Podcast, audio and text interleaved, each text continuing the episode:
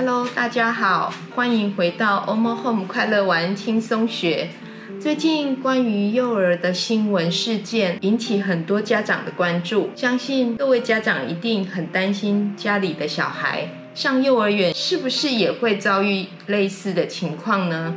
针对这件事，跟你们分享五个警讯，可以观察孩子回到家是否出现以下的情况，就应该进一步就医检查了。另外，提供四个要注意的事项，平常可以在家里。教育小孩如何保护自己。在影片的开始之前，别忘了订阅我们的频道哦。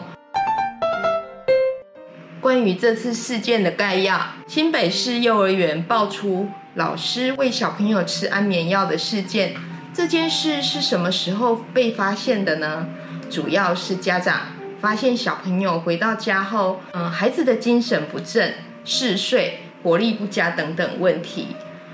经过孩子的童言童语，说出了睡觉前或者是不乖的时候，老师都会喂我们吃药。家长惊觉有异，马上就带孩子到医院检查了，在孩子体内验出了药物反应，验出的药物是巴比妥成分。巴比妥是什么呢？在台湾规定列管第三级毒品，这种药物都是处方药，药品管制规定很严格。真的很难想象老师是如何取得的，还能够长期喂食小朋友这种药品，它的来源到底从哪里来？减掉应该更进一步的调查。在幼儿园，透过家长填写喂药单，委托老师喂药是一件很正常的事，很难想象会遭遇如此巨大的伤害事件，家长必定人心惶惶。心想：我的孩子是不是一位受害者呢？我们如何检视、及早发现孩子的异状？孩子的情绪跟精神状况，我们如何评估呢？第一个现象，孩子回家是不是昏昏沉沉，然后想睡觉的样子，没有睡好午休，所以呢，以导致这种状况。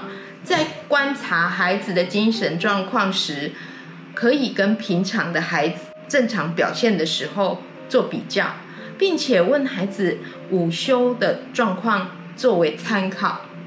或许是下午的课程是不是动态课程特别的累？孩子除了想睡，也观察孩子的眼是不是有呆滞、神志不清。这时候是不是先给孩子小睡片刻，看有没有恢复精神体力？第二个呢，反应跟注意力变差了。我们可以在孩子吃饭后啦，哦，找个时间跟孩子来玩一下需要专注精神的游戏，观察孩子是不是跟平常的状况一样呢？也可以选择孩子比较喜欢的一些东西，啊，车，比如说他喜欢车子，我们就跟他玩，观察他是不是跟平常在家表现是一样的呢？其实孩子做喜欢的事也有异常的时候，很值得注意了。一般孩子在进行一件很期待的事情或东西，会引起他的精神，就是提起精神，硬撑也想要玩。这些细节都是可以观察出一些端倪的哦。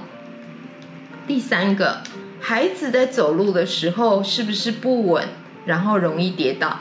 这是跟整体状况有关联性，精神不好，肢体协调性也不会很灵活，啊，这也可以观察出他的异样，啊，甚至于不想动，有呆滞的现象。如果孩子有肢体协调性不错的，那就更要注意了，因为他协调性不错，怎么突然会产生这样子的一个这么大的差异呢？第四个是。回到家容易生气，而且焦虑。如果精神不好，又又需要配合许多事物的时候，情绪就来，孩子就容易生气啦，哈。那这时候呢，他其实生理上说不出来，但是呢，就精神上不好，容易生气、焦虑不安，情绪出现了。那如果当天的午休呢，有小睡片刻，不太容易有这种现象发生的。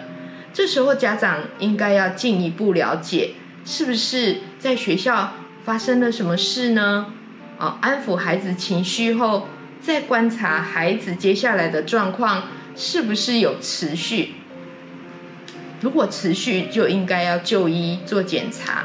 第五点是放长假，却发现长假之后孩子容易生气、躁动跟焦虑。为什么长假之后会出现这些状况呢？其实，我们第一个先跟孩子聊聊哦，最近有什么不开心的事吗？或者心呃有什么需要爸爸妈妈帮忙的吗？听听孩子说出他的心理状态，并观察孩子焦虑的状况维持多久。如果发现异常，必须要带孩子就医了。这个可以落实在平常的安全教育啊，很重要。我们把握亲子的沟通时机。第一个，每天都必须跟孩子聊聊天。啊，在学校的事情，心里的啊有没有什么事？不管是不是跟近期的喂药事件有关，平常我们都要跟孩子有聊天、说说心事的时间。不管是开心的事，或者是难过的事，都必须跟孩子建立习惯表达。因为孩子在学校时间很长，过程中孩子必定有许多开心或不开心。从聆听、同理到沟通，可以帮助孩子抒发情绪，也习惯性的表达他心里的疑惑，才不至于呢事情发生了，孩子不知道可以怎么跟家长表达。有的孩子回到家不太喜欢说学校的事，所以平常有需要呃保持轻松的对话时间很重要的，跟孩子谈话中了解如果有不守规矩的孩子。老师会怎么做呢？跟孩子说话的时候需要有技巧，避免针对敏感的话题直接问孩子：“你有没有被老师处罚？”或者是“老师喜不喜欢你啊？”这一类的话，因为有些孩子呢，他不会很肯定的回答，因为他不喜欢让大家发现不好的事情。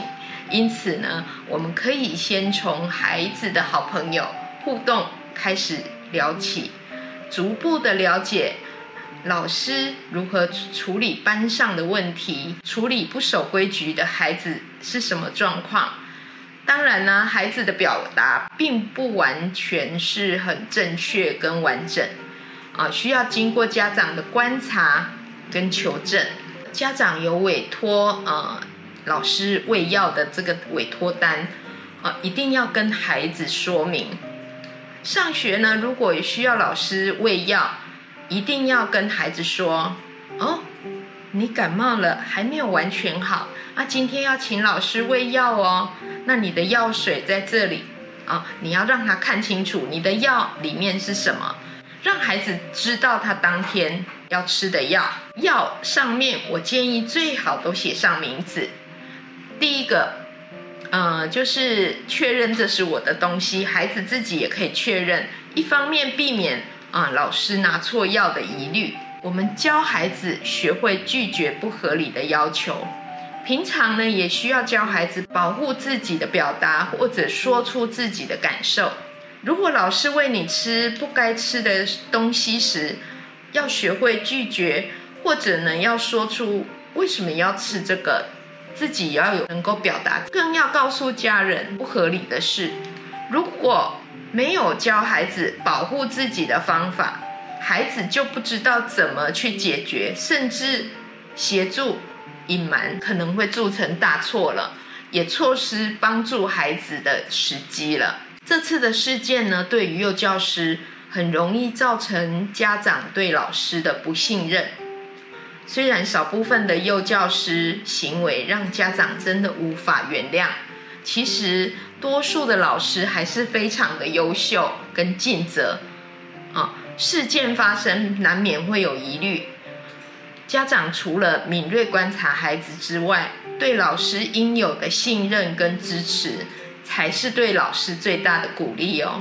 如果对今天的影片有任何的问题，欢迎在下面留言。我们会在看到留言后回复您哦。最后不要忘了订阅我们的频道，才不会错过精彩的幼儿教育内容。下集见，拜拜。